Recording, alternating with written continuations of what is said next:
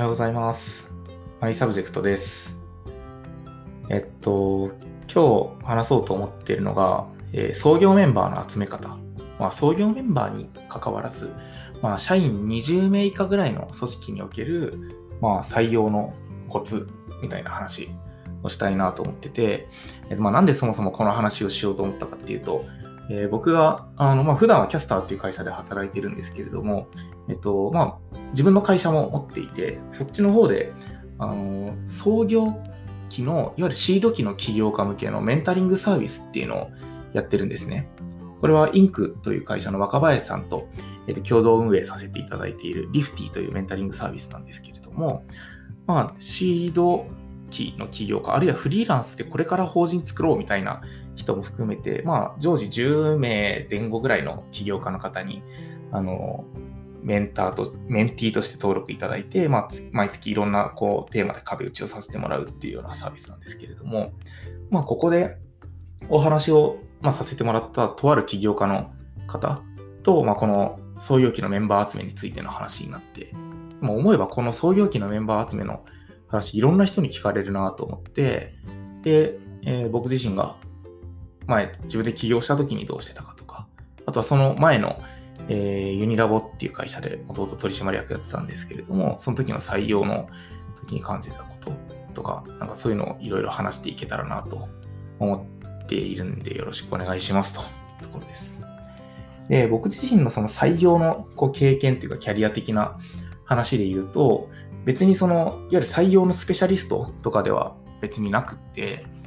まあいわゆる人, 人事的なポジションに、まあ、便宜上干渉してたり自分が担当した時期もあるんですけれども、まあ、自分よりも採用詳しい人って世の中いっぱいいるよなという気はしていて、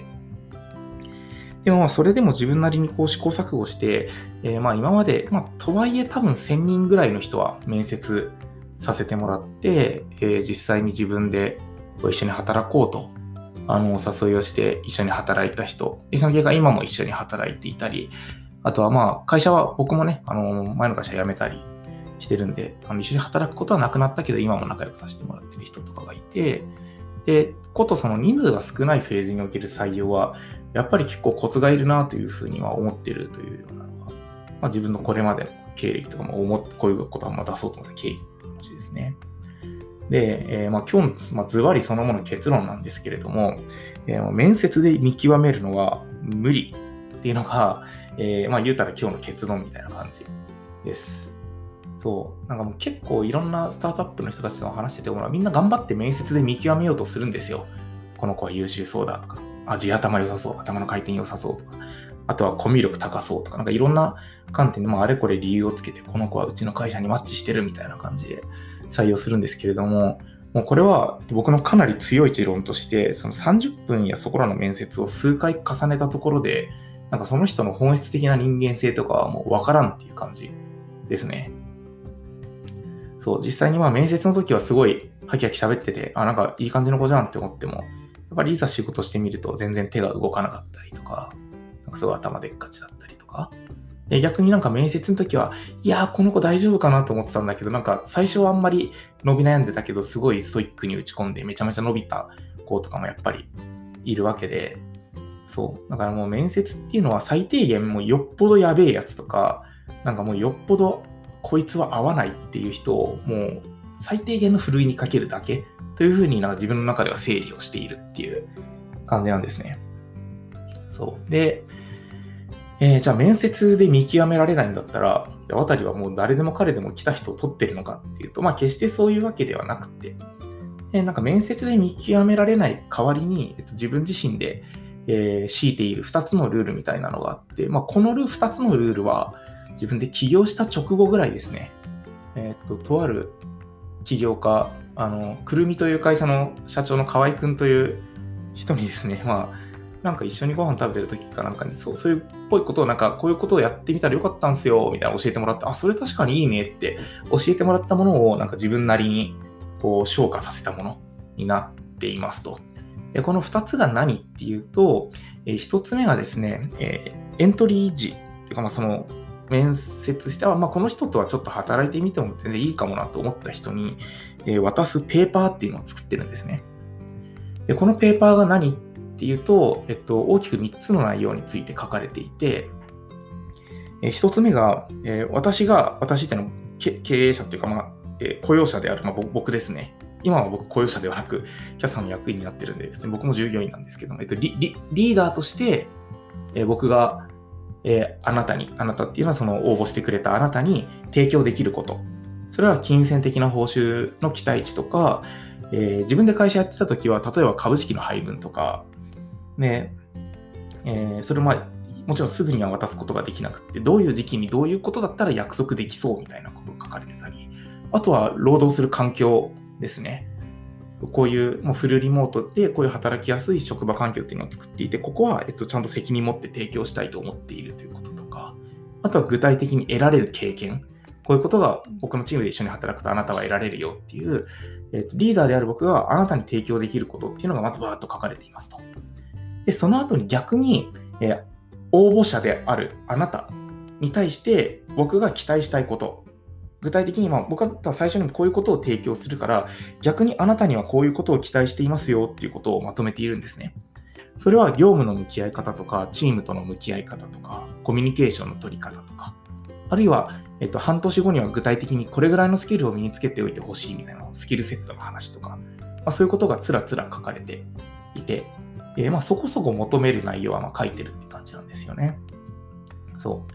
う。で、一番最後に、えー、今の時点では約束できないこととか、えっと、今後変わる可能性があることみたいなことが書かれています。で、これはなんか自分で会社やってた時とかは、えー、当時は、まあ今もなんですけれども、そのベンチャー企業の経営支援をしているんですけれども、まあ、僕が ひゃくパーセント 株主の会社だったんで、まあ、僕がそれやりたくないってなった時に、えー、とまあなんか全然別の事業、例えばいきなり SaaS エンジニア雇って SaaS やり始めるぞみたいな話が例えば出る可能性がゼロではないということとか、あとは、えー、当時書いてたので言うと、えー、とすぐのなんかどっかわけわかんない会社になんか株売ったりとかいうことは考えてないけれども、えー、と長期的には何かしらの形でエグジットしてしまうかもしてしまうっていうかする可能性もありますよみたいなことを当時は書いていて、で実際にまあ会社作ってにねんごにキャスターにまあ事業譲渡する形で エムアンドエー 僕もしたんですけれども、なんかそういうことはやっぱり起業した当時には分かんないんですよね。ずっとオーナーカンパニーでなんかのびのびと自分のなんかペースでやっていくわけでも多分ないんだろうなっていうのは分かってたから、まあ、そういうペーパーを作って入ってきて入ってくるメンバー、特に一番最初に入ってくれた、えー、今チャンネルトークにいる柿崎くんっていう子とか、あと今うちで中心メンバーで活躍してくれてる山本くんっていう子とかにはそういうペーパーを渡してなんか期待値調整を最初していましたと。でこれ逆に彼らにも出してもらったんですね。採用の応募者の人たちにも、えー、私があなたに提供できること、あなたに期待したいこと、あと今の時点では約束できないことっていうことを相手にも書いてもらって、これを取り交わすということで、えー、かなりあの初期の採用僕はうまくいったなというふうに思っています、まあ、結果的にその柿崎くんはあのうちを辞めちゃって今はチャンネルトークでめちゃめちゃ頑張ってるんですけれども、そうでもなんかそういうコミュニケーションを最初取ってたからこそ、最後カッキーがうちの会社辞めていくときもあの力強く背中を押してあげることができたし、あの今もいい関係が続いてるっていうことのなんか一つの要因だったんじゃないかなと思ってるっていう感じです。というこのペーパーを作るというのがね良かったって話です。良かったなんかその創業期の採用でもう一個いいことがあって、えー、それは何かっていうとあのお試し働きですね。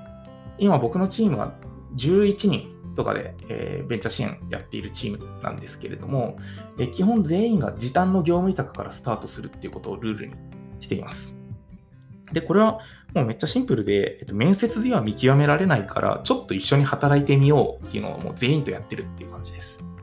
で、そこでやってみるとやっぱりちょっと、あのー、やってみたけど思ってたよりもこうスキルギャップあるねみたいなことも見えてきたり、でそこから実際にこう正規雇用するとなったとしても、まあ、お試し働きしてる